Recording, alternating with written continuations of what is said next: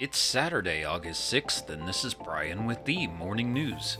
Give us five minutes and we'll give you the headlines you need to know to be in the know. U.S. employers added a robust 528,000 jobs last month, helping the economy recoup the 22 million positions lost early in the pandemic as employers clamored for workers despite a slowdown in economic growth. The jobs recovery took nearly two and a half years and included a stretch in the first half of the year when payrolls grew faster than during any other post World War II period that also featured the start of an economic contraction. The unemployment rate dropped to 3.5% last month, a half century low also seen just before the pandemic in early 2020. The strong jobs data sparked a sharp rise in bond yields and a modest decline in the S&P 500, with investors reassessing popular bets that the post-pandemic economy won't be defined by significantly higher interest rates than the one that preceded it. Around the world, Israel carried out airstrikes in Gaza on Friday that killed at least 10 people and militants in the Palestinian territory retaliated by launching dozens of rockets in the deadliest escalation of violence since an 11 day conflict last year. The Israeli military said it opened an air campaign against what it said were sites and members of Palestinian Islamic Jihad across Gaza after the Iran backed militant group threatened to attack Israel for the arrest of one of its senior members in the occupied West Bank.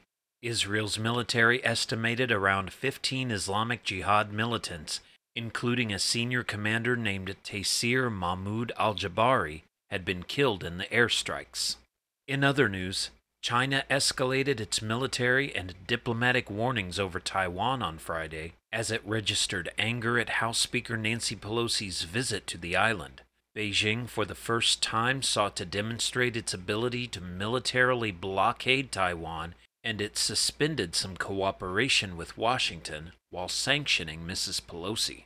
The new actions, including suspension of climate talks, illustrate how Beijing's fury at Mrs. Pelosi's visit promises to complicate efforts in the U.S. and Chinese capitals to halt a downward spiral in relations between the world's two biggest economies. Both governments have identified climate issues, for example, as the rare area they see room to collaborate.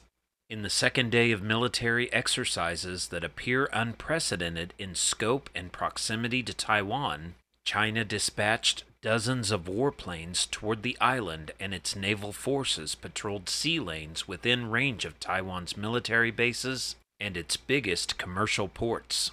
Beijing says the action demonstrated an ability to seal off the island. Encircling Taiwan, military analysts say, would give Beijing leverage in a crisis to force submission by the island's government without an invasion.